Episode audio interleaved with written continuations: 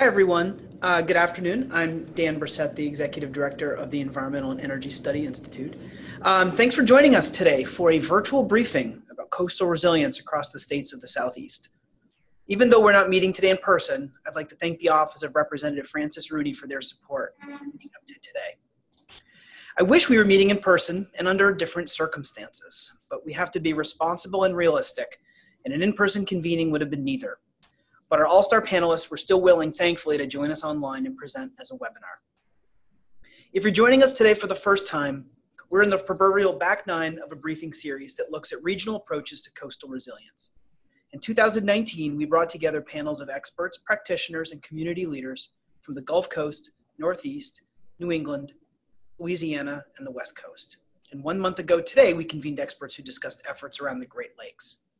Next up, we'll round out our briefing series with Hawaii, Alaska, and even more. If you've missed one of our briefings on coastal resilience or pretty much any other clean energy or climate policy topic, you can access briefing summaries and videos at www.eesi.org. And when you visit us online, please take a minute to sign up for our newsletter, Climate Change Solutions, which is the best way to stay up to date of all EESI goings on, including uh, legislation, briefings, um, fact sheets, and web articles. About our briefing schedule. After today, we only have one other briefing on our schedule.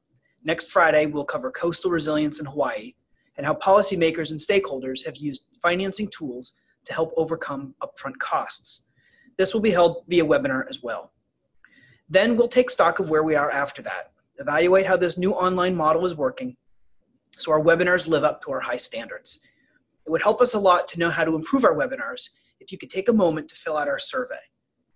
I'm pretty sure you'll receive announcements and registration links for more briefings via, held via webinar in the coming weeks, but we might need a tiny pause to make adjustments and corrections as we master this new medium.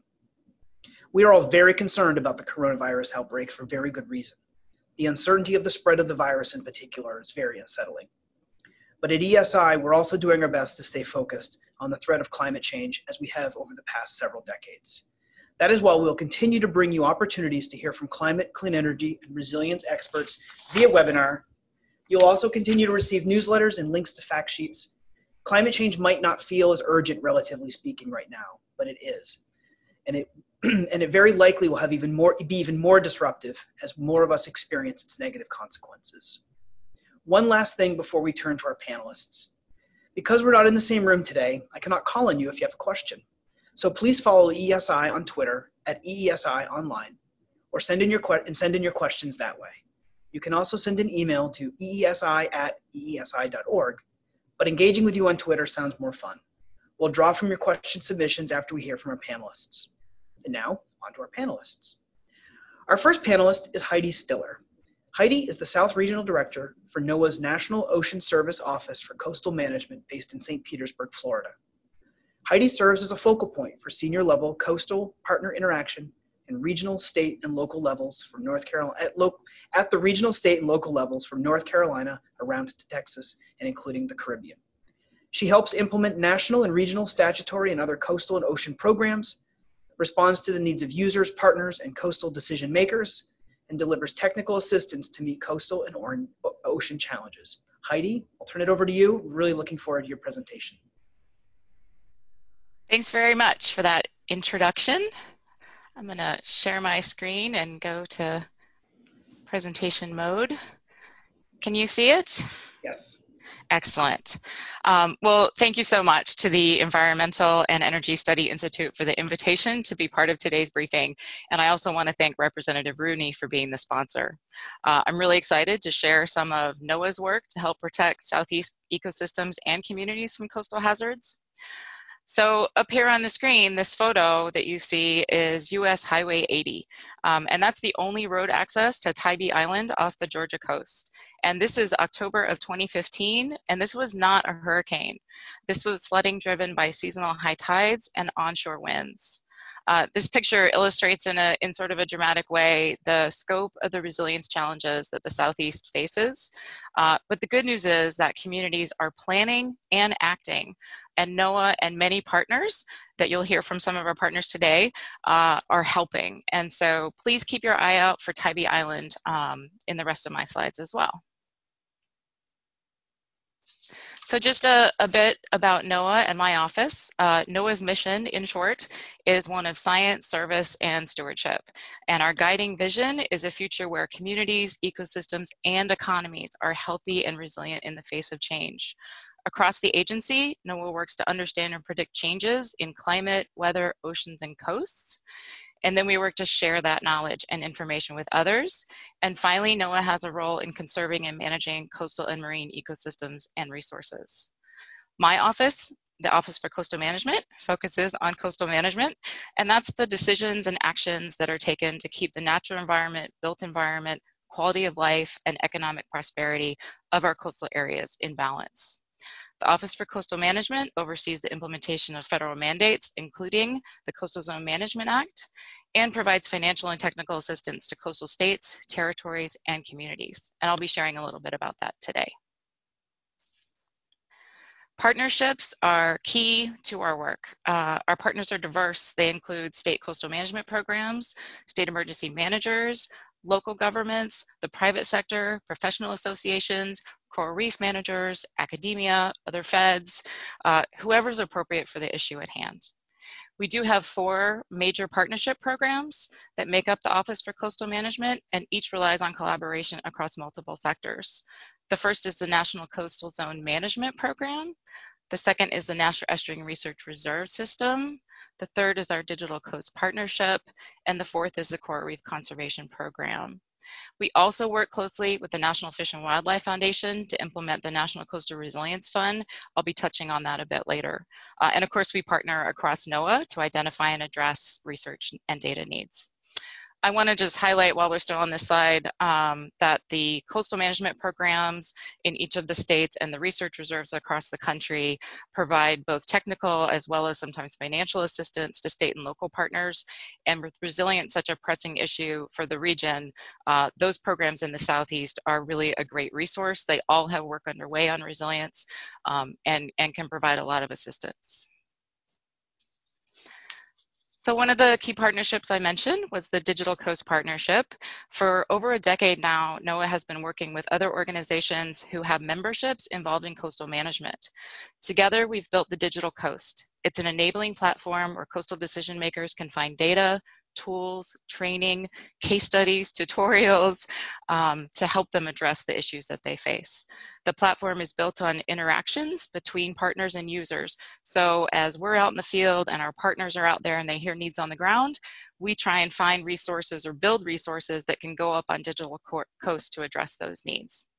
Uh, so not surprisingly, there are a lot of resilience-related resources on Digital Coast, and I'll highlight a few today, but do urge you to check out the entire platform. So today, um, I want to touch on a few pieces specifically in Digital Coast, that some of our natural infrastructure resources, our visualization tools, and also the Digital Coast Academy, which is a place where you can find a host of learning resources. A thread that weaves through a lot of NOAA's work uh, and that we believe is really a critical component um, for resilient ecosystems and communities is natural infrastructure. And you'll be hearing more about natural infrastructure from other speakers today, but this is a topic where we're really working to provide diverse resources because of the multiple benefits that can be achieved. Uh, and we try to show some of those multiple benefits in this graphic that you see. Uh, in addition to providing effective solutions for minimizing coastal hazard impacts like flooding, erosion, and runoff, nature-based solutions also provide ecosystem services such as improving water quality, providing critical habitat, and supporting recreational opportunities. And these multiple benefits mean that natural infrastructure really are win-wins. And so we have a whole section on Digital Coast that is focused on this. We have a topics page on natural infrastructure. Uh, here you can find examples of projects training, information on the benefits, and even visualizations to help communicate with others about natural infrastructure. One resource I want to mention, uh, because it's brand new, is our natural nature-based solutions for coastal hazards course. This is a new training designed to help coastal managers, planners, and others to plan for and implement natural infrastructure projects. The course has a self-guided online module that covers foundational concepts, and then there's an in-person one-day workshop where attendees get to interact with their peers and local experts, and then they work to develop their own green infrastructure strategy. And I'm happy to share that since we rolled this out last fall, uh, it's been very popular in the Southeast. It's been hosted by partners in Jacksonville, Florida, Charleston, South Carolina, and Beaufort, North Carolina. Um, and I just checked out the list of attendees from Jacksonville, and it was so great to see the mix because there were resource managers, private sector engineering firms, state agencies, and even some local officials. Uh, so a lot of interest in green infrastructure out there. Another green infrastructure resource we have that's more technical is a mapping guide, and it's really to help spatial analysts develop their own GIS work plan so that they can map areas that will meet conservation goals and hazard resilience goals such as flood storage. Turning now to visualization tools, I want to share with you two of the most popular resilience related tools that are available on Digital Coast. This first one, the Coastal Flood Exposure Mapper, helps communities visualize coastal hazards and also start thinking about solutions. The mapper allows you to search for a specific geography. What you see here is Charleston, South Carolina. And then you can look at various coastal hazards, including high tide flooding, sea level rise, FEMA flood zones, and storm surge. And the mapper can also provide a composite layer that combines the hazards to show highest exposure. That's what you see in this slide here. And then a user can overlay any coastal hazard with societal infrastructure or ecosystem maps. So looking at where you have infrastructure like schools or fire stations, and also looking at where you have natural infrastructure that can provide protection. This map here shows ecosystem types in different colors and development in grayscale overlaid with high tide flooding. And this can help a user think about both where existing natural areas already provide protection and to think about where additional nat natural infrastructure might be deployed. As you use this tool, you can make and save maps as you go with just a click of a button. And then at the end, oh, I'm missing a slide. At the end, you come to a map library, um, and from that library, you can take your maps and you can print a hard copy to bring to a meeting, or you can email a colleague a link. So they're really easy to share once you've made your maps. Um, and I'll just note that I, as a, a non-tech whiz kid, I really appreciate the Coastal Flood Exposure Mapper. It's so user-friendly. I've used it to make my own maps. I used it to make a, a map when I was working with a realtor uh, to search for a house that would be safe from current and future flooding. So super, super easy to use. The second tool, uh, Viz tool I wanted to mention is our sea level rise viewer. It allows users to visualize the potential impacts of rising water along the coast of the US and its territories, and to visualize sea level rise scenarios from the National Climate Assessment applied to their community. This tool also gives actors use us, I'm sorry, gives users access to the underlying data and both state and local partners, as well as private sector companies that are helping communities plan, have used these underlying data layers in their own tools and analyses. What you see here on the screen is just the launch page, but from here you can start the tool, you can also see a tutorial, you can download the actual data, you can connect to a related training, and finally you can also read stories about how others have used this tool. And I want to highlight one of those stories, uh, which is Tybee Island. Um, the city of Tybee Island, which you'll remember from the opening slide there, uh, worked with partners to use the data from Digital Coast to assess their vulnerability, and that ultimately led the city to adopt an adaptation plan for current and future flooding. And just a note here that my office provides technical assistance to coastal partners as well. Um, so if a city like Tybee needs help accessing elevation data, we can walk them through that process. Or if a community wants some help understanding the latest sea level rise scenarios in that national climate assessment, we can talk with them about, it, about that as well.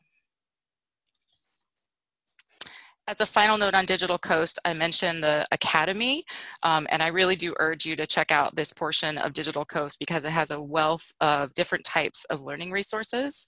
Uh, as just one uh, topical example, risk communication is an area where we have worked to provide a suite of resources from risk communication basics guidebook. That's something that flies off the table when I bring it to meetings. It's a really popular resource. But there's also a one-day training that you can ask to host. Um, and there's also a webinar that shares seven best practices for risk communication. Oh dear. Well, this is my last slide and some are missing. So I'm gonna come out for a second and see if I can come back up to the appropriate slide. So just bear with me here. All right. I don't know why it was jumping in my presentation there. Um, so um, in addition to Digital Coast, um, I wanted to share with you some of the resilience funding and projects from the Southeast. And the first piece uh, I want to come back to is the National Coastal Resilience Fund, which I mentioned um, back at the beginning. So the National Fish and Wildlife Foundation and NOAA are jointly administering the National Coastal Resilience Fund, or NCRF, uh, and this is our third year. NCRF restores, increases, and strengthens natural infrastructure to protect coastal communities while also enhancing habitats for fish and wildlife. Established in 2018, the fund invests in conservation projects that restore or expand natural features such as coastal marshes and wetlands, dunes and beach systems, oysters and coral reefs that minimize the impacts of storm storms on nearby communities. Uh, in FY20, Congress appropriated 33 million for NCRF, uh, and demand for this has been very high. In 2019, uh, the foundation received over 170 pre-proposals from around the U.S. requesting 99.6 million.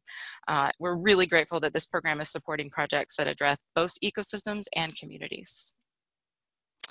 For the Southeast, there were four projects funded in 2018. You can see them up here. Um, and one of my fellow panelists, Lexia Weaver from the North Carolina Coastal Federation, uh, is implementing the first project here. So I think you'll be hearing a little more about that shortly. Um, and in the titles of these projects, you can see that these projects really are meeting the dual goals uh, of NCRF. And then in 2019, there were five Southeast projects uh, that received funding. And at the top of the list, you see again Tybee Island. Um, so after assessing their vulnerability and working on an adaptation plan, the city is taking advantage of the National Coastal Resilience Fund funding opportunity to pursue natural infrastructure that will enhance their resilience. Uh, one of the things that's really exciting about NCRF is just the diversity and innovation that we see in projects. There's urban and rural projects, there's sand dunes, marshes, coral reef projects, um, and the implementers include local governments, universities, nonprofits, and state agencies. And the last piece I'll mention um, are just a, a, quick rundown on a few projects.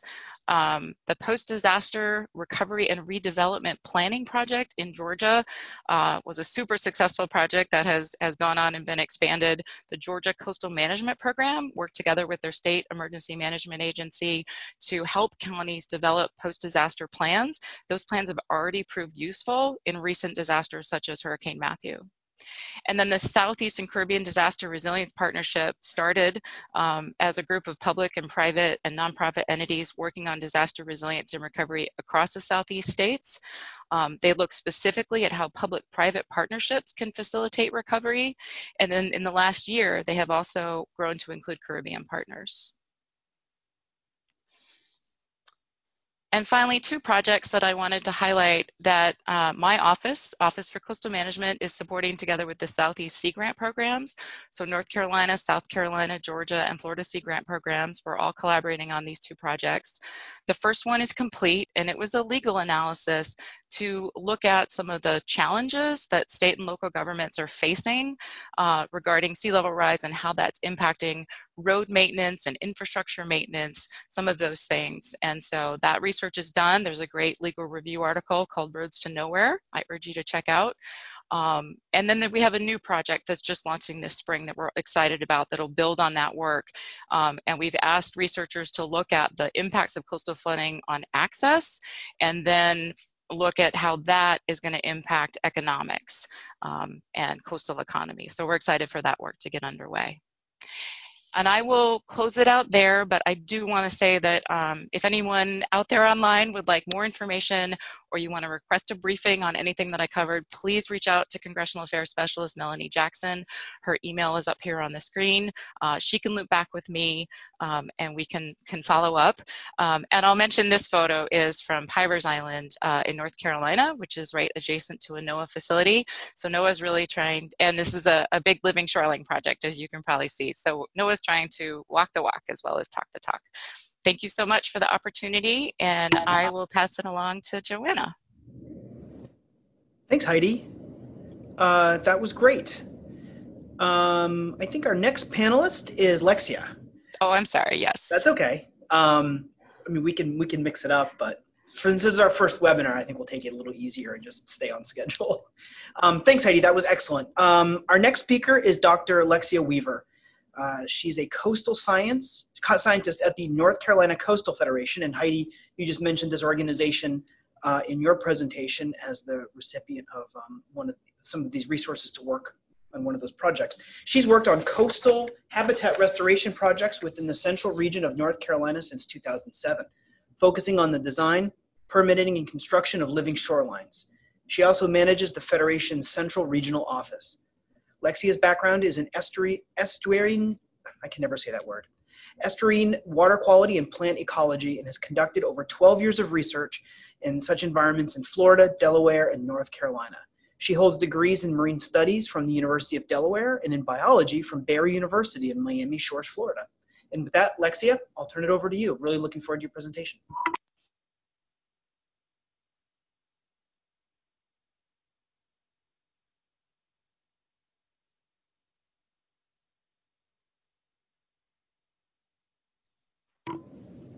Have a mute issue. yes, affirmative.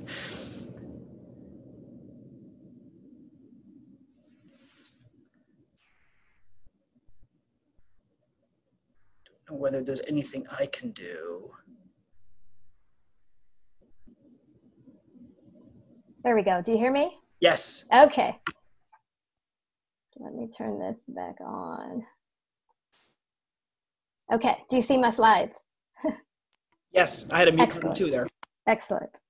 All right. Well, thank you so much um, for the invitation um, to present this afternoon. Um, I'm Lexia Weaver.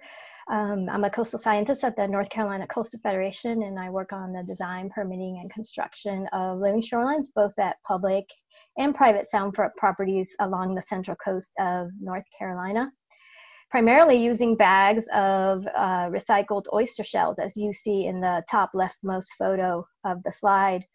Um, so this afternoon, I'm going to highlight our approaches and our strategies uh, for implementing living shorelines and uh, increase their increase in their use in North Carolina. I'll also show you a few examples of living shorelines that we've implemented at different landscape scales, but also through different partnerships and funding mechanisms in order to protect and restore these eroding shorelines, as well as their habitats and make them more resilient to a variety of coastal hazards. But before I do, I'd like to tell you a little bit about the North Carolina Coastal Federation, who we are and what we do. The North Carolina Coastal Federation is a nonprofit environmental organization, and we are focused on protecting and restoring the coast of North Carolina through environmental education, advocacy, habitat restoration, and preservation. We also host an award winning free daily environmental online news service called Coastal Review Online that covers the North Carolina coast. The Coastal Federation was founded in 1982, and we will soon be celebrating 40 years of coastal conservation, which is very exciting. We have uh, 30 staff and a 30 member statewide board of directors that cover North Carolina's 20 coastal counties out of three offices in Wanchese, Ocean, and Wrightsville Beach, North Carolina. So the North Carolina Coastal Federation, we focus on five main goals. The first is clean coastal waters that support fishing and swimming, living shorelines that reduce soundside erosion and provide habitat, which is the focus of my presentation today, thriving oysters that support the coastal environment and economy, effective coastal management that protects our coast and a coast that is free of marine debris. So living shorelines, to give you a little bit of background, they're environmentally friendly, uh, more resilient and cost-effective alternatives to bulkheads and seawalls uh, for protecting shorelines from erosion. They use natural elements such as marsh grasses and oysters to dissipate wave energy. The coastal hazard that they are addressing is natural and anthropogenic shoreline erosion from storms, sea level rise, higher water levels and tides, boat wakes, um, the installation of bulkheads, as well as development. And unfortunately, with the increased frequency of tropical storms and hurricanes, sea level rise, um, as well as human disturbances, it's very rare anymore to find a shoreline in North Carolina that is not showing some signs of erosion. So traditionally, the approach to control this erosion has been to use expensive bulkheads or stone ripraps. However, this hardening of the shoreline has led to the loss of valuable salt marsh and oyster habitat. So what happens is that when waves from boat wakes or storms come in and they hit the bulkhead, that wave energy has nowhere to go. And instead it's, it's reflected back. And as the waves recede back into the sound, um, in the process, it takes away any sand and habitat that's in front of the bulkhead. And it causes what is called scouring. So any marsh or um, sand that was protecting the shoreline is slowly lost through time. When waves approach a living shoreline, however, that energy is not blocked. It goes through the rocks, through the, the structure, and then through the salt marsh grass. And that energy is absorbed and uh, dissipated. And in addition, as the tide comes in over a living shoreline, the sediments in the water, they fall to the bottom at high tide. And over time, sand and sediment build up landward of the rock sill, further protecting that shoreline from erosion. And the same is the case for natural salt marshes. Um, the waves come in, they're absorbed by the plants, the ex extensive root systems of the salt marsh plants. They help to hold the sediments and the sand together and thereby prevent shoreline erosion. And this is a bulkhead here in the photo um, on the left-hand side that was built at Hammocks Beach uh, State Park in Swansboro that was later replaced with the living shoreline in the photo just below it, consisting of a riprap sill with salt marsh grass plantings. So depending on the wave energies at the site and the extent of erosion, living shorelines, they can range from salt marsh wetlands at lower wave energies to salt marsh wetlands combined with a structure called the sill or the gray infrastructure that is located slightly offshore at higher wave energies. And these structures can be constructed using a variety of materials and I'll show you those in a, in a few minutes. Um, another living shoreline technique that we use is a marsh till revetment in which material is placed right up against the existing eroding marsh. And this approach is best suited for those areas um, where they already have severely eroded, have escarpments, and when salt marsh plantings wouldn't work since so much sediment has already been lost. And so with this method, you protect your existing marsh from further erosion. To show you how effective living shorelines are, these are photos of a shoreline um, in North Carolina before and after the construction of the rock sill. And this one was constructed by a contractor. And you can see the erosion that was affecting the shoreline and how the sill and the plantings have helped to restore that shoreline, making it more resilient to storms. So living shorelines provide many benefits. Um, they are a natural alternative to the traditionally used um, hard shoreline stabilization methods. They attenuate waves, reduce shoreline erosion, they restore and protect valuable salt marsh and oyster habitat, they improve water quality, they are resilient and outperform bulkheads through storms, they increase property value, and generally they're less expensive than bulkheads. In addition to protecting shorelines from erosion, living shorelines also provide important habitat for oysters, fish, crabs, and birds. They're built in areas, um, when they're built in areas conducive to oyster growth, um, they can support significant oyster populations. And recognizing this, uh, living shorelines will be included as a major goal in the next update to the Oyster Restoration and Protection Plan for North Carolina, a blueprint for action. So many factors are considered in the planning and design of living shorelines. We incorporate the science that has been generated from the many, many years of living shoreline research, thanks to our um, university partners. And we incorporated them into the design in order to install them at the proper locations um, with respect to all of these factors that are listed here, and to use the materials that are best suited for the environmental conditions at the site. So as I mentioned before, um, living shorelines can be constructed using a variety of materials and mesh bags here in North Carolina, at least in the central part of the state, have worked incredibly well for living shorelines. They slow down wave energy, thereby reducing erosion and restoring valuable salt marsh and oyster habitat that has been lost. They are volunteer friendly. They recruit oysters and turn into productive oyster reefs in which the bags are no longer visible. They're also inexpensive and attractive to property owners, and they have fared incredibly well to strong storms, including um, the recent passage of Hurricane Florence in 2018. So although these plastic mesh bags work extremely well, we realize that it's it's not the best material to be putting in the water. So we are partnering with several companies to develop potential alternative alternatives to the traditional plastic mesh bags. So the Coastal Federation, as well as many other organizations, have been trying to find a degradable mesh that lasts at least three to five years to allow oysters to attach to and grow, and giving it time for the reef and the shoreline to get established before the material degrades. So we're also looking into options for a stronger plastic mesh that would not be damaged if the reefs are um, either affected by very high wave energies or surge, or if they are harvested. We're also building living shorelines uh, with Sandbar Oyster Company's innovative oyster catcher materials, which consist of jute mesh that's rolled up and coated in concrete, and it serves as a substrate for oysters to attach to and grow. Oyster domes or reef balls are another type of material that are used uh, to build living shorelines. Other materials include oyster castles and Atlantic Reef Maker ecosystem units, which are also concrete based. And finally, at higher wave energy areas, rock sills that are comprised of granite, concrete, or marl are typically used for living shoreline construction. So there are a lot of tools in the living shoreline toolbox that can be used um, to build these, these projects.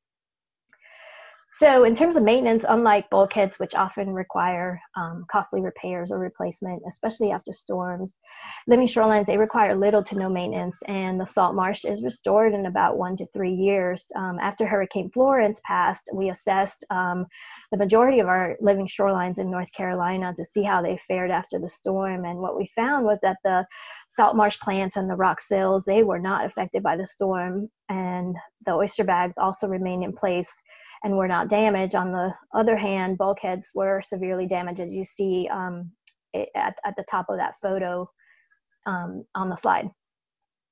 So to implement living shorelines, um, I can't stress enough how important partnerships are. We could not get any of our work done without our numerous and successful partnerships.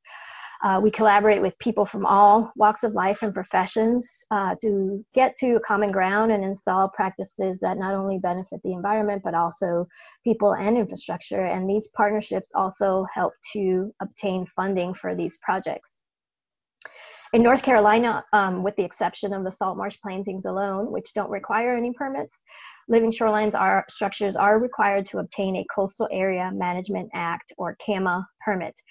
And before April 1st of last year, it was very difficult to obtain a permit for living shorelines. It just took a long time because um, a lot of agencies had to provide input on the project. Um, and this was a major barrier for increasing its use in the state over bulkheads, which have always been very easy to permit.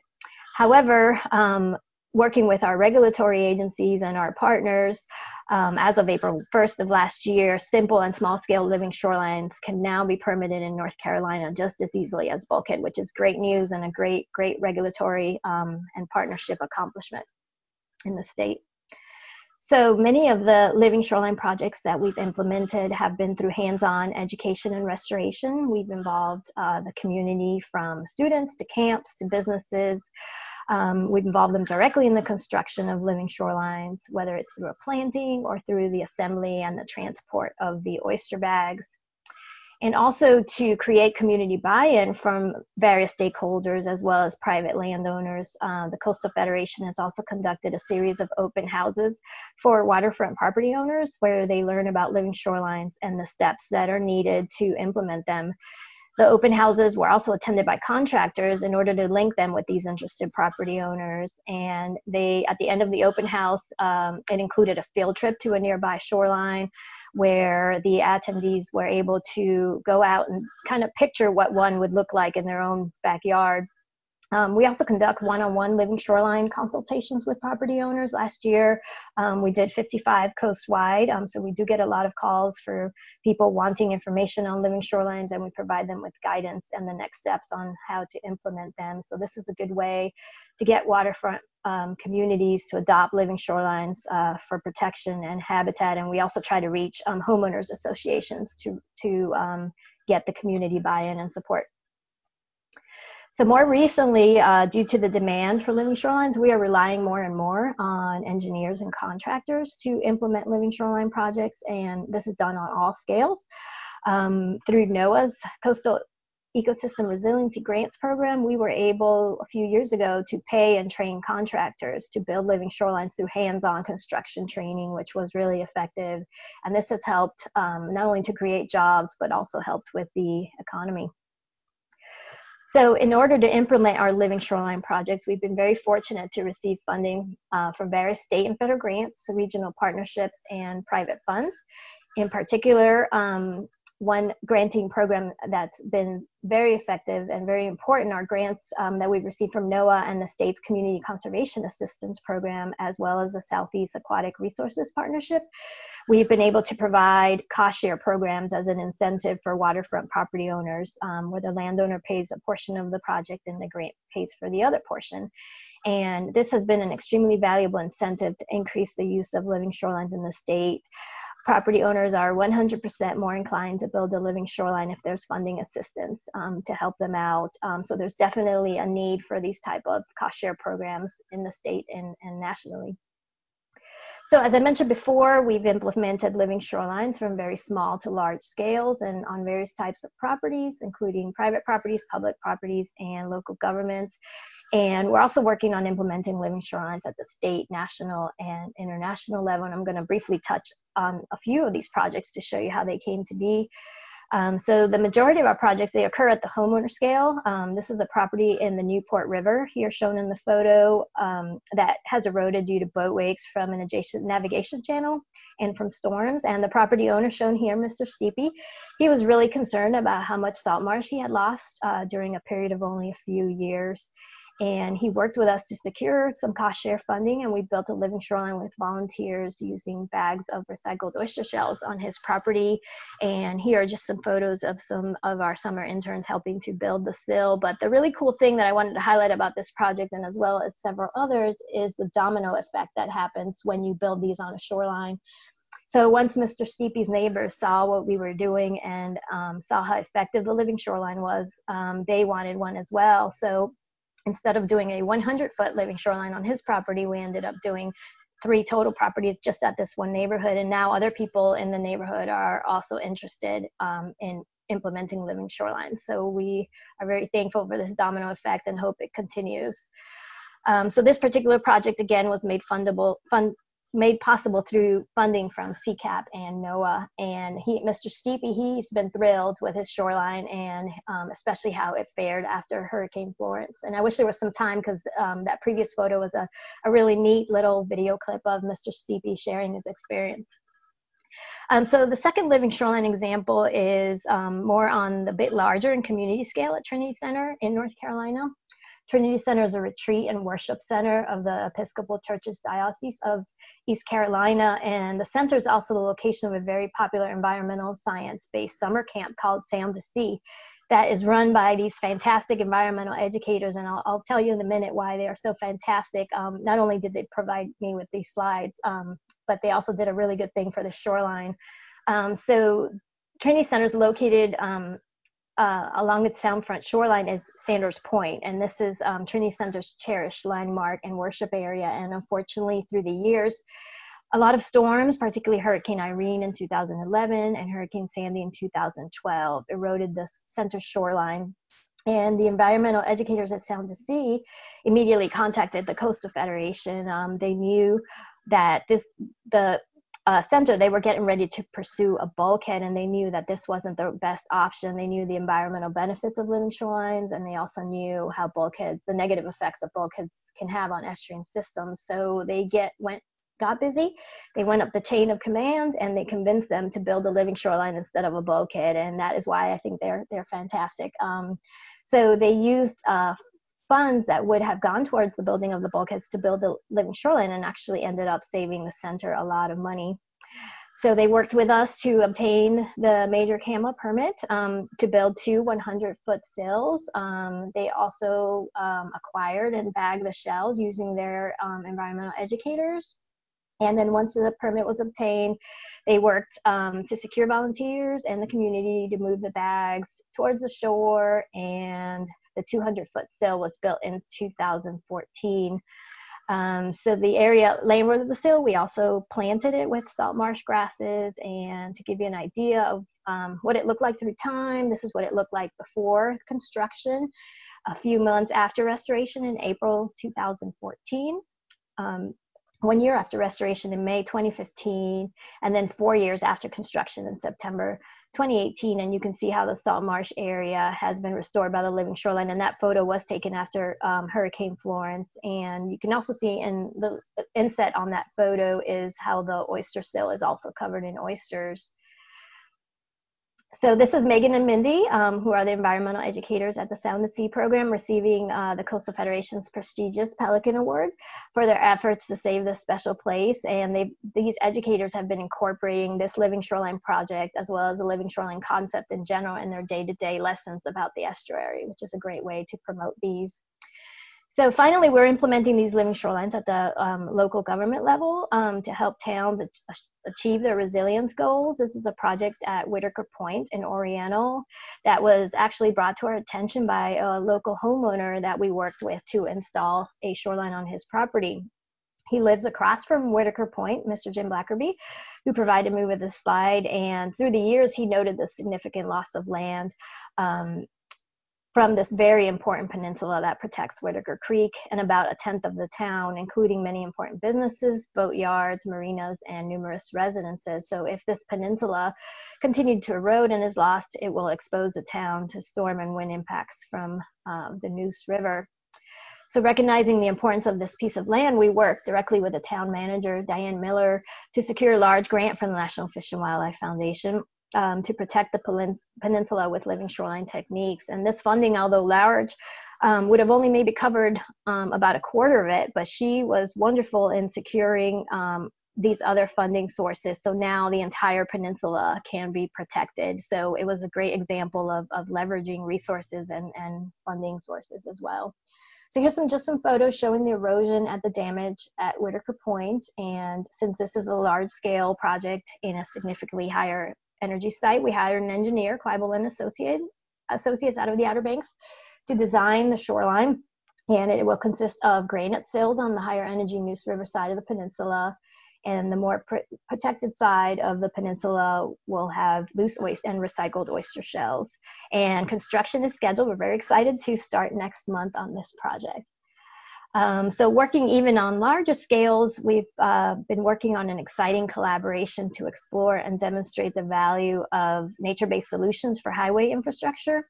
So working with our partners at the North Carolina Department of Transportation, we're participating on a project to help both the United States and the Netherlands manage flood hazards that can damage and disrupt highway infrastructure so nature-based solutions such as marsh and dune restoration and other green techniques to reduce flooding and improve water quality and habitat are being explored as part of this uh, collaboration.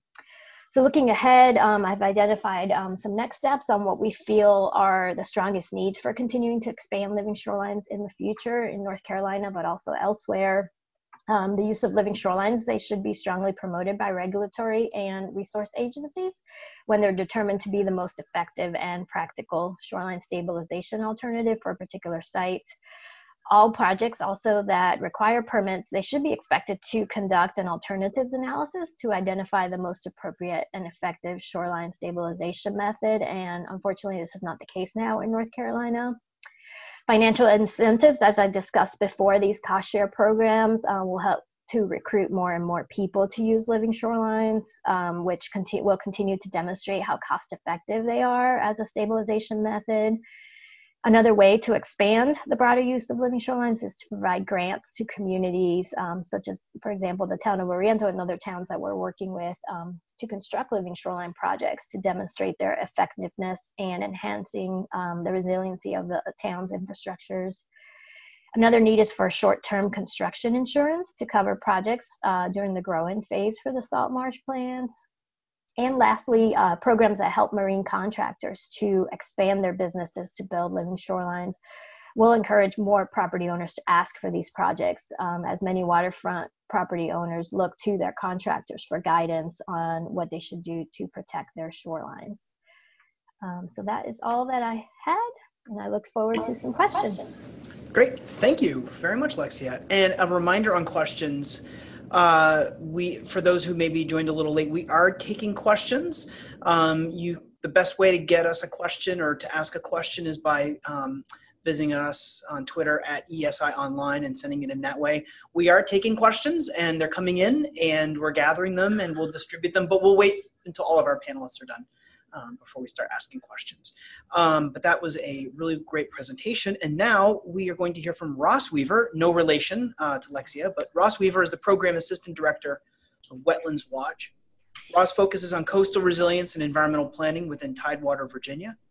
Prior to joining Wetlands Watch, Watch, he worked with the Thomas Jefferson Planning District Commission, the Institute for Environmental Negotiation, and the Sierra Club. He has a master's degree in urban and environmental planning from the University of Virginia and a bachelor's degree in bachelor's degrees, excuse me, in political science and environmental policy from Virginia Tech. So with that, Ross, we'll turn it over to you and uh, looking forward to your presentation. Thanks. Sounds great. Uh, well, first, I'd like to thank EESI and our congressional sponsor for, for holding this event. Um, and just to make sure, can everyone see my presentation? Excellent. Great. So I'm going to be focused on um, kind of a quick discussion on the local government perspective to coastal resiliency. Um, really, as it pertains, we, we focus on Virginia, but I think a lot of these um, case studies are, are applicable to the rest of the Southeast region. Um, so I like to start my presentations with this slide. This is a, a cartoon from one of our local newspapers. Um, Wetlands Watch as a whole, we really try to stay out of you know, the political discussion around sea level rise um, in Hampton Roads and in coastal Virginia as a whole we're already seeing the effects of sea level rise uh, quite a bit. So we focus entirely on the adaptation side of, of this whole issue. Um, just as a kind of a frame of reference for what's happening locally in, in uh, coastal Virginia, um, we have a, a, tide gauge that actually goes back to the late 1920s. So we've got a pretty good record of our, our relative sea level. Uh, and we've seen about a one and a half foot increase per century um, but you'll notice in this slide, those rates have actually over doubled um, from 1953 to 1983. We were seeing about two and a half millimeters a year. Um, from the last bit of, of study area we have, uh, we're seeing 5.4 millimeters a year. It's actually the highest rate. The Mid-Atlantic has the highest rate of sea level rise on the East Coast for a litany of factors we can get into if folks have questions about that. Um, but in terms of kind of the effects that we're seeing today, um, I always try to include a, a slide showing a ghost forest because I think this is kind of a, a, canary in the coal mine for sea level rise. Um, this is in New Jersey post Hurricane Sandy. So this is a large pine stand that has um, been affected by saltwater intrusion and it's, it's all died out. So this can happen kind of quickly after a, a big hurricane event and it can also happen slowly over time. But really, we are seeing changes throughout our entire coastal ecosystem. And the reason Wetlands Watch actually got involved with sea level rise in the first place uh, about 10 years ago, we released a study and found that with two feet of sea level rise, we can stand to lose between 50 to 80% of our tidal wetlands. Um, so that's a major issue, obviously, for us, uh, because NOAA has estimated that coastal wetlands reduce damages annually by about $20 billion a year, not even considering the, the, the, uh, environmental impact services that the wetlands provide. Um, wetlands can survive sea level rise, they can migrate upland, but that's really determinant based on the elevation of the open space behind the behind the wetland. If there's a bulkhead, if there's hard infrastructure, those wetlands will drone in place. That's kind of how we got involved, and that's an idea of some of the environmental issues. But since I'm talking with the locality perspective, I want to focus really on the built environment. Um, so this chart shows the, the highest 15 uh, the 15 highest storm surge events in Hampton Roads. Um, within these 15, I think nine of these events have happened in the last 20, 21 years. Um, but you take an event like uh, Hurricane Sandy, which happened in 2012, and you add a foot and a half of sea level rise, which is what we're projected to have by 2050, and you start to see really unprecedented levels of flooding in the region. Um, just kind of as, as an example of this uh, from outside of the region, during Hurricane Harvey, uh, I believe 204,000 homes were damaged. Um, in that in that storm, three three out of four, 75% of the of the houses that were damaged were actually outside of the regulatory floodplain, which means that those houses did not have to have flood insurance. They weren't required to. Um, so when you're seeing these houses and these properties that are being damaged, a lot of these are areas that have never flooded before. As a result, the, the problem's even exacerbated more so. Um, but it's really not just large hurricanes and nor'easters that we're concerned about. We're also seeing a tremendous amount of nuisance flooding in the region. Um, this is a picture of just tidal flooding from November 2019 uh, in Norfolk, Virginia. So this is often sometimes it's called sunny day flooding as well, but um, it's either driven by a high tide or wind-borne tides. Uh, and I like this image because obviously it gives you an example of some of the day-to-day troubles when you can't get your kids safely home from school. Uh, this image also shows the Chrysler Museum of Arts, which is one of the, the bigger cultural resources in our region. So my next slide is a graph. This is from the same neighborhood uh, as the previous picture I, I, showed, and it shows the hours per year that streets flood in The Hague, which is which is that neighborhood. So you can see a pretty significant increase over time. But when it really starts to get scary is when you add in uh, projected sea level rise. So already we're seeing about five and a half millimeters a year. So that puts us kind of in the middle of that uh, that scary red bar there. So this really impacts the region in a lot of different ways. Um, this is a, an image of Norfolk's light rail system, which is clearly not being used at the moment. Um, but if you can see to the, the right of this image, there's a, a Red Cross. This is also the location of the Sentara Hospital, which is the only level two trauma center in the region. So if you can't access that, it becomes very problematic for, for citizens. So really, it's not just storm events, it's not just nuisance flooding. Um, one of the big issues that compounds the flooding of this region is our increased strain on the stormwater system. So the city of Virginia Beach recently hired the firm Dewberry to create a study looking at precipitation events in the region, and they found a statistically significant increase in, in, in um, precipitation. So Virginia Beach has actually gone ahead and updated their whole stormwater standards. They've increased them by 20% to deal with this increased rainfall. But what it really becomes problematic, you take a high tide event, a nuisance flood event, and you have a precipitation event on top of that, and the stormwater system really cannot cannot handle that kind of water. Um, as the as the tidal flooding gets higher, the conveyance between the stormwater system becomes severely impacted. And often in our region, we'll see water coming out of stormwater inlets, we'll see water bubbling outside of manhole covers, and so there's no conveyance happening whatsoever. So when you have a sudden rain event, you get events like this, uh, obviously extremely disruptive to day-to-day life. There's a huge cost uh, element to this as well. So that's kind of, I know we don't have a, a ton of time in this presentation, but that's kind of an idea of some of the issues that localities are dealing with. Um, but for the majority of my presentation, I'd like to talk about some of the state, regional, and local actions that are already being undertaken and um, some of the barriers we're having moving forward. So one of the things that I'm most excited about, um, Virginia is currently joining the RGGI market. So for those of you who don't know, RGGI is the Regional Greenhouse Gas Initiative. It's essentially a, a carbon cap and trade system. But it's been projected that the annual revenue from that system will generate about $100 million for the state annually. Uh, the lion's share of that funding will be going towards flood preparedness and energy efficiency measures. So this is really exciting because it's sort of the first big pot of money that's been put towards resiliency in our state. Um, several years ago, in 2016, um, the General Assembly created the Shoreline Resiliency Fund. Unfortunately, that was never funded. Uh, it's, it's still in the books, but it's never had a, a cent inside of it. So this is really our first opportunity to get some funding for a lot of these resiliency actions on the ground. Oops. Um, the governor's administration has also been really proactive in dealing with a lot of these measures. Last year, he released Executive Order 24, and the two big components of that were one, adopting a state flood risk management standard.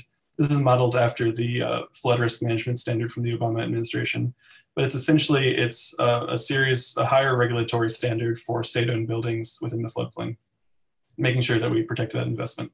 And then the thing that I'm most excited about is the coastal master plan. So that EO dictated that a coastal master plan had to be developed. And this is something that three or about three other states have done to this point. It's a hugely valuable tool, uh, especially when it comes to securing funding. After a big natural disaster, when federal funding becomes available, you really need to have a plan in place and you need to be able to know where funding should go, where it's being dictated. Um, and the states that have created these coastal master plans, uh, Louisiana has, has got an excellent one. They sort of have a leg up when funding becomes available. So that is one thing that I'm extremely interested about, excited about uh, in Virginia. We're trying to help um, the governor's assistant who's working on that issue. Um, it's it's a project that needs more funding, but it's very important. Um, looking more regionally towards Tidewater, Virginia, the General Assembly actually has created a mandate to plan for sea level rise. Um, if you look on this graph, uh, in the light blue region, actually both of these, the, the darker blue and the lighter blue, are both required to, all those local, localities are required to have a coastal resource management plan. And then in the darker blue region, that's the, the Hampton Roads region, those localities are required to have strategies to combat sea level rise uh, put in incorporated within their comprehensive plans. So that's a really helpful thing to have that mandate, uh, especially in areas where it's been a little bit dicier trying to get some of these actions uh, put into place. Having a mandate really does help quite a bit. Um, one of the things we noticed at Wetlands Watch several years ago is that there is a lot of inconsistency on what localities we're planning to as it pertains to future sea level rise.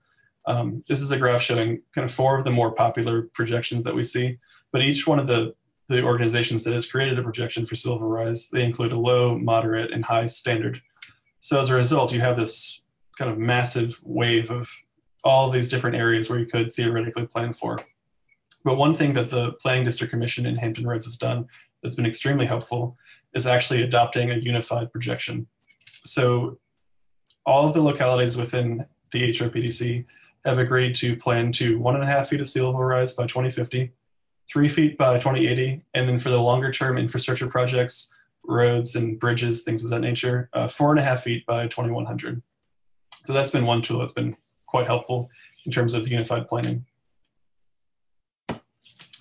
Um, for those of you who are not as familiar with Virginia, we have a tremendous amount of military infrastructure within the region. Uh, the largest naval base in the world is located in, in Hampton Roads. There's also Air Force bases, uh, NASA has a large has a large installation in, in um, Hampton Roads, and so uh, many of these bases are threatened by sea level rise, but also the localities surrounding them are clearly impacted. So one thing that we do is these a series of joint land use studies. These are essentially partnerships between military installations and their surrounding localities. Um, this is a great tool because, frankly, I mean, with a military installation, the effects of level rise extend beyond their borders. If you have servicemen and women who can't get on base because the main corridor to get onto base is flooded, it really becomes a national security issue. So this is a way of doing a community-driven planning process to identify projects and kind of put them in the queue for federal funding. And I've included a link if you if you want to see more information on the on the three current existing plans that are being conducted. Um, kind of moving towards some of the local action, um, Norfolk has done a tremendous job planning for rise. Um, several years ago, they started, they did a complete rewrite, rewrite of their zoning ordinance, um, and they had the stated goal of creating the most resilient zoning ordinance in the country. I think they've done a great job of actually making that happen. Um, they've dramatically increased the elevations that homes have to be built on. They've incentivized different standards to encourage green infrastructure, anything from rain barrels to cisterns to green roofs. But the thing that I'm most interested in with this ordinance is the resilience quotient.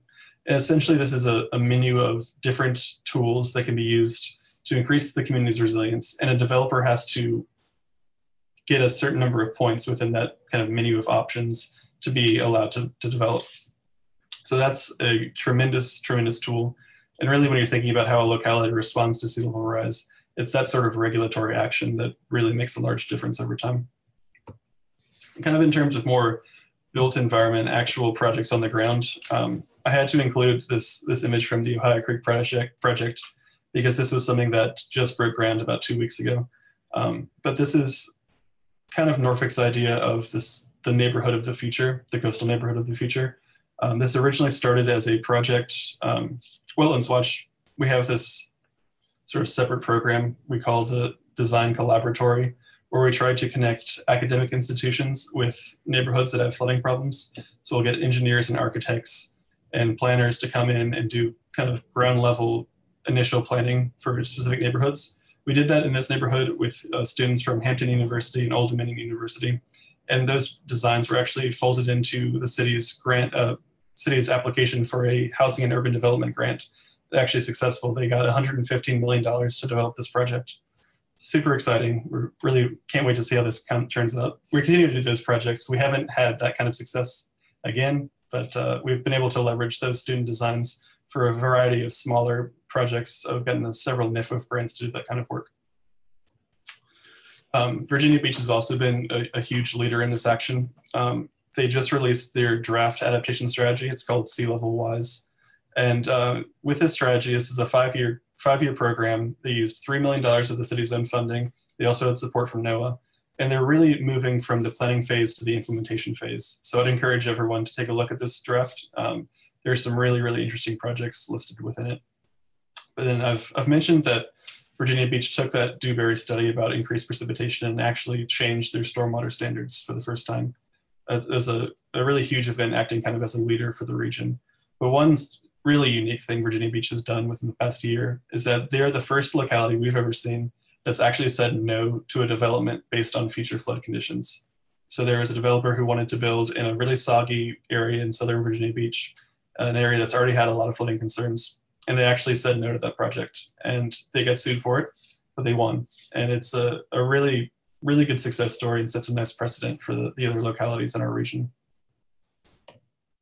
Um, hampton's doing some great stuff too. They have a wonderful resiliency plan but i wanted to include this slide uh, as an idea of how some of these localities are thinking more creative, creatively about, about some of these concerns. Uh, hampton has actually created no wake zones in their locality. So some of these streets flood so often that people drive through them and create wakes that erode the foundation of, of property owners' homes. Sounds crazy, but it's actively happening. So this is kind of an idea of some of the outside of the box thinking that a lot of localities are using to address these issues. Having said that, there's a lot of great work happening on the ground, but there are some major challenges that remain. Um, most localities here, they all have programs where they use FEMA funds to elevate houses. Um, Unfortunately, there's not enough FEMA funding to deal with all of the repetitive loss properties in our region. We did a study several years ago and found that if you took every repetitive loss property through the FEMA process, it would take somewhere between 78 years to 188 years for each locality to get those properties mitigated. So FEMA funding is not a, a golden bullet that's going to fix any of this. Um, one of the things that we really encourage is trying to switch localities towards thinking about managed retreat so instead of elevating a house and still having people live in harm's way, still having to locality be on the hook for utilities, for services, we're trying to move people out of the most flood prone areas, demolish damaged homes, and turn that land into open space. And the Living River Trust is one way we're trying to do that. This is a program we're working on with some several nonprofit partners uh, to try to figure out the strategies to encourage this sort of managed retreat along from the shoreline. And again, really interesting project. I don't have enough time to talk about, but take a look at the link if, you, if you're interested in that. And then this is a project, um, adaptva.org is something that we've worked on with uh, the Virginia Institute for Marine Sciences and the Virginia Coastal Policy Clinic. And it's essentially, it acts as a one-stop shop for resilience needs within the state. So it has different sea level rise projections, it has adaptations and case studies.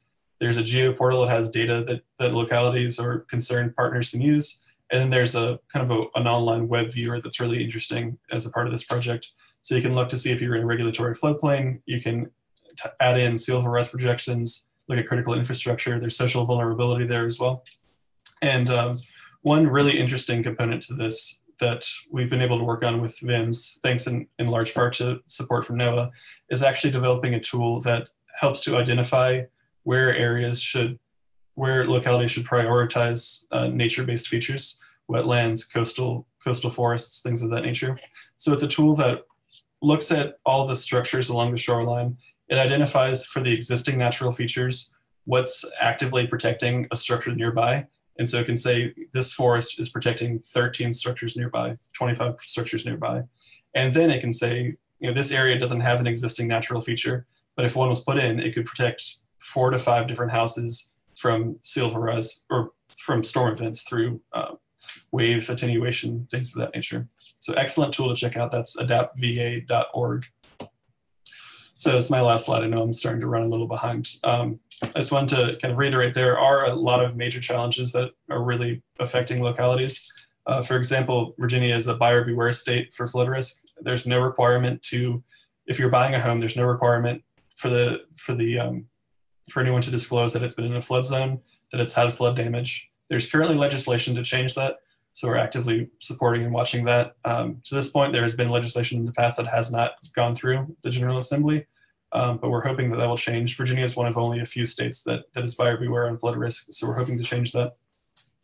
Um, one of the interesting things that we've seen is uh, this issue we found with cost benefit analysis.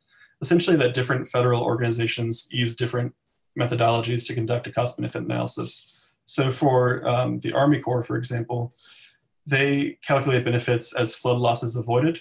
So if you're mitigating a structure that has a, tri- a high value, you get a higher BCR. This is problematic when you're trying to work in a low to moderate income community.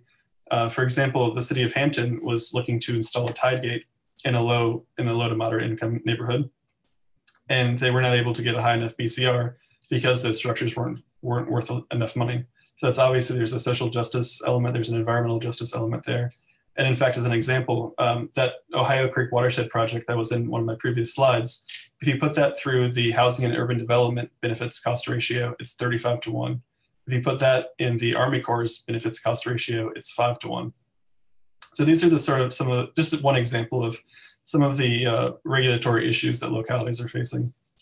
In addition to that, um, we're having trouble. We need to update Atlas 14, which is essentially it's um, a precipitation study that's based on that's how the state bases its stormwater standards. As I mentioned before, Virginia Beach has done its own study and increased their stormwater standards because we're seeing so much more increased precipitation. But we need a statewide study to see if that's happening throughout the entire state, to see if all localities need to adjust those those standards. Um, localities have issues with grant applications. It's hard to be aware of all the opportunities that come through. Almost no grant, uh, almost no localities have dedicated grant writers. So even when someone's aware of a, of a, grant opportunity, it's very rare that that can actually get funded in time. There are issues with matching funds, all of that. So really, in a long, long way of saying that our biggest issue remains funding. Uh, it's very challenging. A lot of good work on the ground, um, but funding remains our, our, biggest concern. So that's all I have. Um, please do reach out to me if you have any questions. I'd love to, to chat, have another meeting, anything like that. Uh, but I'll, I'll bring it back to the moderator. Thanks, Ross. That was a great presentation. And one thing you mentioned a few times is your presentation had some links in the slides. I just want to remind everyone that the presentations as well as written summaries will be available, and the video, the recording, uh, will be available at eesi.org um, at some point, um, sometime in the next couple days or weeks. So um, if people need to go back and check that out, um, same thing with the YouTube video um, uh, from Lexia's presentation, we'll definitely be able to have that online for you. Um, our final speaker is uh, Joanna Walczak. She is the Southeast Regional Administrator for the Florida Department of Environmental Protection's Florida Coastal Office. She's based in Miami, where she oversees the Biscayne Bay, or Biscayne Bay, Coupon Bight, and this one's going to get me up. Let me see if I can say it. Lignumvitae, key aquatic preserves as well as Florida's coral reef conservation programs. Joanna, you can tell me if I got that right or not. Joanna is the state's co-manager of the Florida Keys National Marine Sanctuary uh, with the National Oceanic and Atmospheric Administration. She's also the state's point of contact for the U.S. Coral Reef Task Force and U.S. All Islands Coral Reef Committee. Joanna, uh, really looking forward to hearing your presentation. I'll turn it over to you. Well, for this opportunity. Um, thank you to EESI, uh, especially thank you to Representative Rooney all right, so welcome to Southeast Florida, where we have the Florida's Coral Reef, which is over 330 nautical miles, uh, starting in Dry Tortugas down in the southwest coast, all the way up to Martin County. Uh, it is the uh, largest continental barrier reef in the U.S. And I apologize for the technical difficulties. My uh, internet seems to just just just decided to uh, get challenging. Um, this uh, this coral reef is unique in the uh, United States because it is in close proximity to, to, such a dense and urban population in South Florida. Many of you may know about the Florida Keys National Marine Sanctuary and different ways that we manage the reefs. uh, through the NOAA process and federal process, the national parks. But we a new area up in the southeast, um, the north part of the reef called the Southeast Florida Ecosystem Conservation Area. And I just wanted to highlight that there are so many different um, uses of the system that there are many ways we need to manage for it. Uh, most of the time, I hear the rain the sea, but what most folks don't know about are that they are ultimately our first line of coastal resilience and defense in the southeast part of, this, of the country. Our the higher they are, that which means the higher they are, ultimately provide a level of ecological service called shoreline protection. And we now have the ability, uh, thanks to the U.S. Geological Survey, to value those um, benefits. So this report just recently had a regular uh, valuation of that role of shoreline protection, and Florida's coral reefs alone provided over $330 million annually in shoreline protection and that goes to over $1 billion uh, in flood reduction uh, and infrastructure protection in a severe storm event. I wanted to highlight this area down uh, in southeast Florida around Miami and Broward County. This is a major metropolitan area that is receiving direct benefit from our coral reefs offshore. We also um, have as it grows, it grows and international fishing missions. Uh, this alone is a billion dollar industry. Uh, we also know that there are drugs in the market already using coral reef uh, organisms, and so we essentially have a backyard medicine cabinet. Uh, and then most people think about tourism, how we bring, uh, how folks come to coral reefs to snorkel and dive. And Florida's reefs alone provide over 71,000 jobs and $6 billion annually and these are outdated numbers. This is back from 2001 and 2004. Uh, so I can only imagine what these would be today. Unfortunately, uh, coral reefs are under threat, and Florida's are no different. Uh, so I'm sure you guys have heard about the increased frequency and severity of extreme thermal events, in this case, hot and cold water. But I also wanted to point out, uh, as unfortunately we're seeing in the terrestrial side of the world these days, pathogens are becoming more virulent with the changing uh, uh, the changing environment. We're also dealing with ocean and coastal acidification. Coastal acidification being uh, defined here as increased land-based sources of pollution uh, that are leading to these major pH changes. Now, we also in Florida are compounded by the global, uh, the local stressors. Uh, we can do things about the local stressors, things like um, the coastal construction, the kind of overloving of our coral reefs, the, pollution, that they're incredibly complex, especially in these environments where you have a, a very dense population, uh, but they are in our control. Unfortunately, uh, like any population, any wildlife population, uh, living in a really stressful situation for a prolonged time uh, leads you to be un, uh, less resilient and, and, and, less able to fend off um, things like disease that, that come across. So unfortunately, back in 2014, uh, we started witnessing a, at that point, small-scale uh, coral disease outbreak that started near Miami, and it rapidly spread over the past six years. Um, it has spread across almost the entire reef. Uh, and as of this month, is officially past the Marquesas Keys out west of Key West. Um, and here is why that's so important to all of us, because it is starting to spread now into the Atlantic Caribbean. It has gone beyond, uh, beyond Florida, and uh, currently we don't see any signs of it stopping. This is really, really important because it's actually eating the living veneer of coral, tissue itself, called stony coral tissue loss disease. It's highly infectious. It is waterborne. It has a long residence time of the pathogens. Um, we're looking at six years, whereas previous disease events, we'd only seen uh, a matter of uh, a couple of months to maybe a year. Uh, it affects over 22 of the reef building corals that we have, and that's very different from previous disease outbreaks where previously oh, maybe only one or two species were impacted at a time. So this is, we're really talking about more than half of the primary reef building species of coral in the Atlantic Caribbean are being impacted by this disease.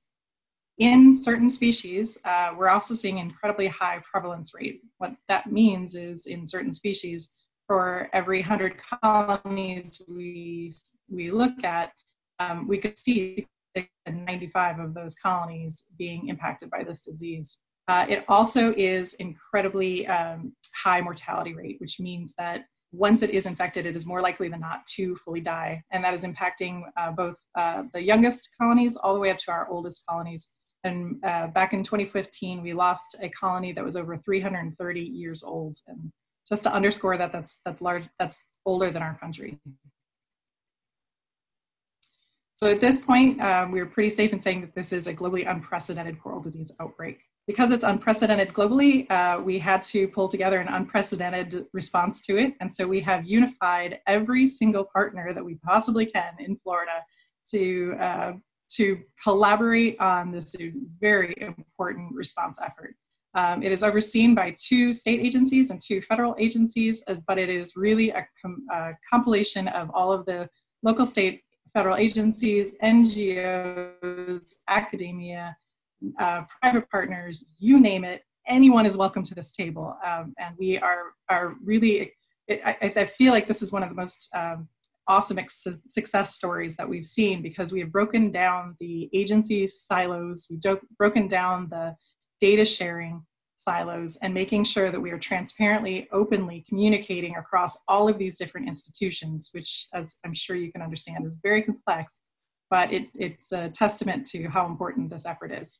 I've got two websites on the bottom there in case anybody wants more details on the very high level that I'm about to go over. Um, the one on the left is the technical website. The one on the right is more of the media communications summary. Uh, so really quickly, because I know we're getting short on time, we, are taking two approaches to, to this event. Uh, the short term on the ground response and then the long term addressing those ecosystem resilience. Uh, short term, we are working with our teams to identify the pathogen and characterize the disease and how it's being transmitted, and determine if any of the environmental factors like nutrients and temperature and salinity are actually dri helping drive this disease. We also know that we can't wait to figure out what it is. It may take years. And so we have we uh, worked with our teams to develop some, uh, lab trials and ultimately field trials to take action and treat the lesions that are on these corals in order to maintain a wild population in the short term. But we also know that we needed to go out and rescue um, both the ones that were before the, the disease boundaries. So we went out and, and actually took corals out of the water and got them into aquaria. And now, as the disease has been moving through the reef, we were actually collecting the genetics from the survivors. And ultimately, these, this genetic material, the ones that have never seen disease and the ones that have lived through it and survived, those will be combined into the new generation of super strong coral. Uh, the only is infrastructure to ultimately create these big, large facilities that can grow baby strong corals um, and, and create the capacity to do so, to build the technical resources as well as the um, infrastructure. And so we are looking at developing even a, a whole workforce flow of, of creating a new industry in South Florida specific to the grow out of these new corals. Uh, but ultimately, because this disease has lasted way longer than any of us anticipated, we're still doing some very kind of fail fast projects to understand what, where, and when we can restore. Um, we don't want to be putting corals out there that we know are, that might just die again. And so we're doing very quick and easy projects to understand um, what the most appropriate thing is to restore and when.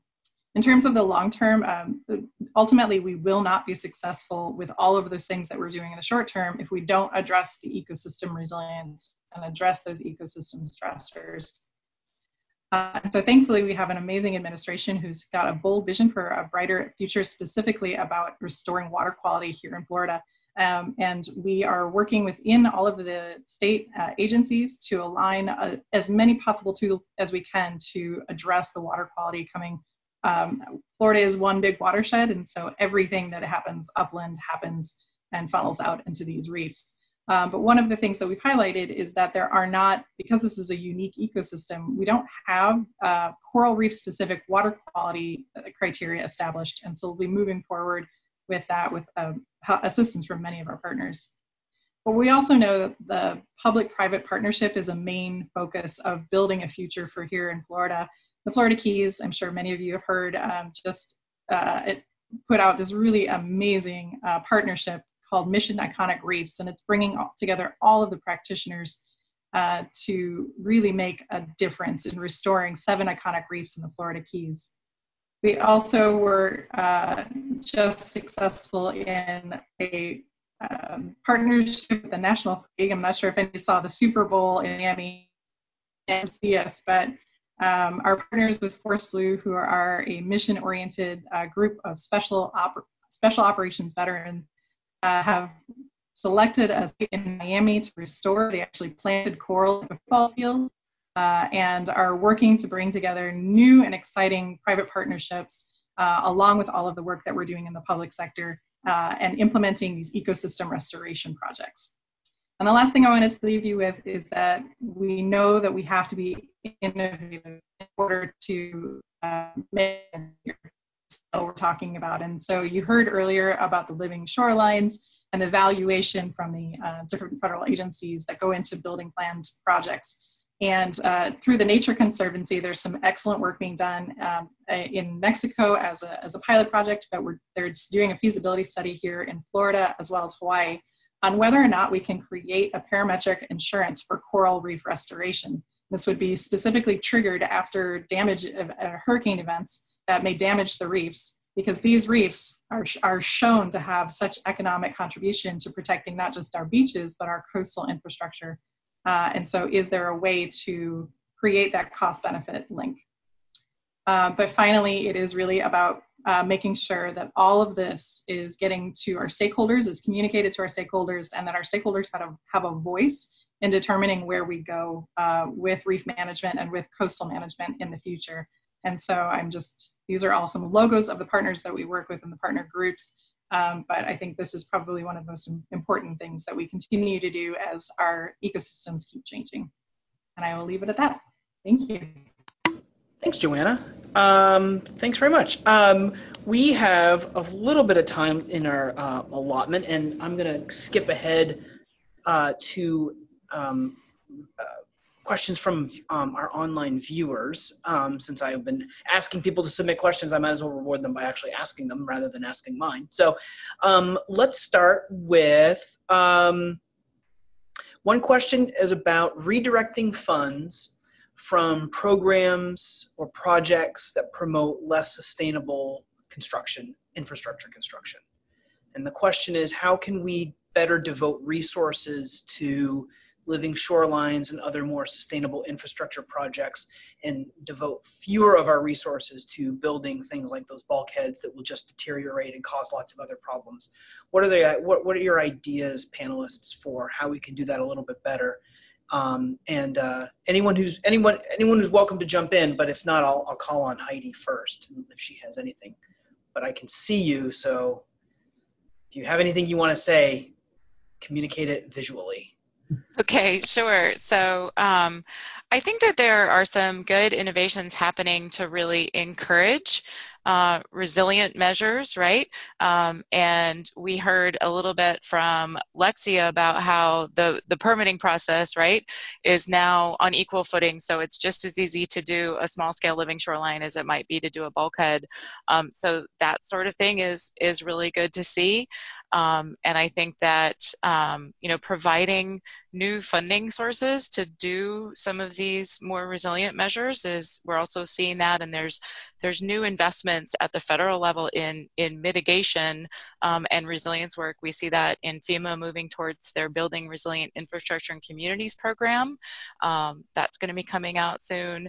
Um, and we see it as well from the Housing and Urban Development uh, their community development block grant mitigation program uh, is helping areas after disaster uh, do this this mitigation and resilience work, which is really great to see.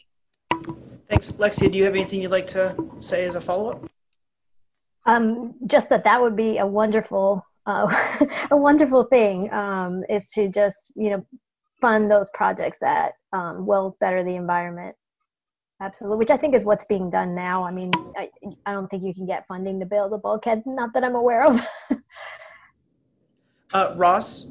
Yeah, so I would just say um, from a regulatory standpoint, um, for a while, Virginia had a policy of making living shorelines the preferred alternative, uh, but that has just been strengthened to where now if you're trying to build a bulkhead, you actually have to show, you have to prove that a living shoreline is not suitable for the site, uh, which is a, a much stronger requirement. I think that helps quite a bit as well. Joanna? I was just going to mention that some of the work we're doing is on trying to figure out how to uh, incentivize projects like this within the regulatory models. Uh, so when they do the calculations of the cost benefit, um, providing um, a better way to value things like this that are equal to uh, is really needed, um, especially in the coral world. I know we struggle with it. Planting a coral does not give you a lot of lift in these models. Uh, and so making sure that we can uh, figure out those just kind of out of box ways of, of creating that incentive. Um, Heidi, in your response to that question, you mentioned permitting, and we got a question about permitting. Um, and the question is, um, how does that process get easier? Are those local authorities, state authorities, or are there federal authorities? Like, what's specifically changed? And Lexi, I think you were the one who actually gave the example in your presentation, so maybe we'll we'll start with you. But how, how does that actually happen? How does permitting become easier? Sure. So um, this was a process that was started by our state's Division of Coastal Management. So they got all of the state and federal agencies that provide input on living shoreline permits together, along with practitioners such as the Coastal Federation um, and some local scientists as well. And it took a series of meetings and um, quite a bit of time, but but we got there. Um, I mean, it's a great thing. Um, we all sat down and came up with permit conditions that everyone was happy with. So for example, you can't these these projects you can't use fill or you can't go a certain distance offshore with the structure.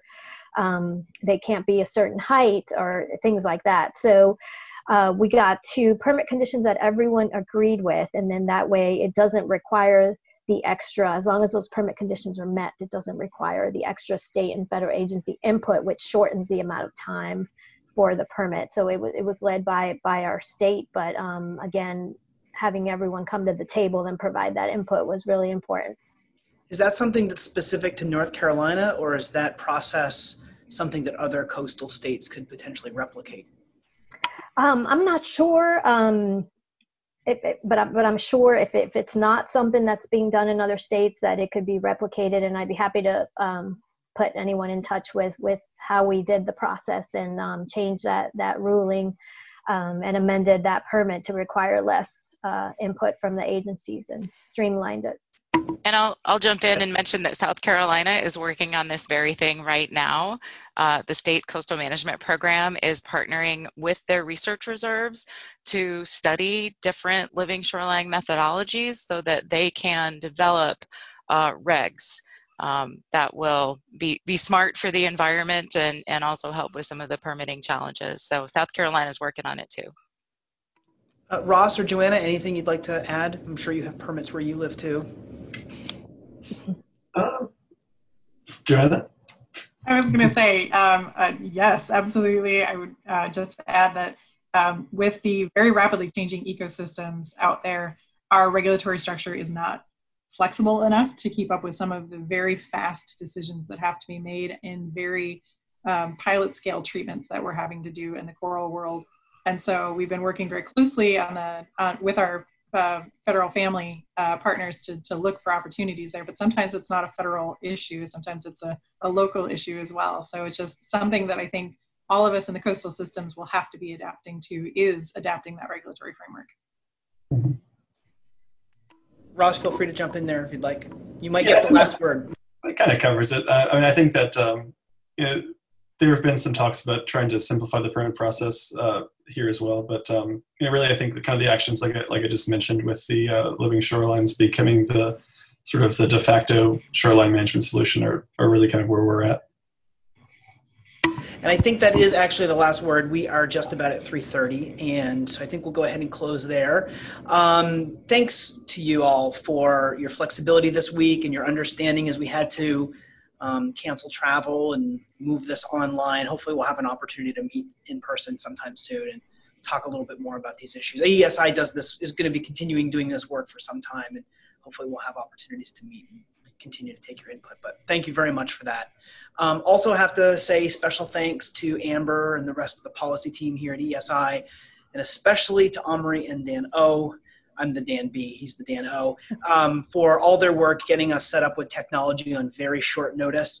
Um, technology, I think, that worked pretty well. Um, but if you um, have thoughts that you'd like to share about that, uh, panelists, you're welcome uh, to share with us. But also our attendees, our viewers online, if you have um, feedback that you'd like to provide about either the, the, platform that we used or the format that we used. This is pretty much how we do our briefings in person. Fewer uh, interruptions in terms of how we go, in terms of flow. I didn't have any follow-up questions for our panelists today, but we're looking for any feedback uh, because we do have another one of these next Friday, talking about Hawaii coastal resilience and resilience financing. Um, we're also going to probably in April have one on Alaska coastal resilience and one probably in that same time frame, although it's not quite set yet, one on Puerto Rico and Virgin Islands, looking at how you um, engage in resilience while you're also attempting to recover um, from natural disasters. So those briefings will, will, will finish out our series and um, we're probably going to have to hold those while we're um, all teleworking. So anyone who has any feedback, please go ahead and take our survey. Um, while you're online, please follow us on Twitter so you can ask us questions next time.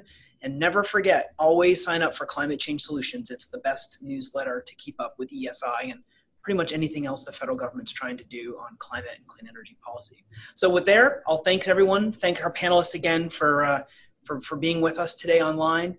And uh, thanks to our attendees and um, hope everyone um, makes the best of a bad situation um, social distancing, this is a pretty good example of social distancing. I'm alone here.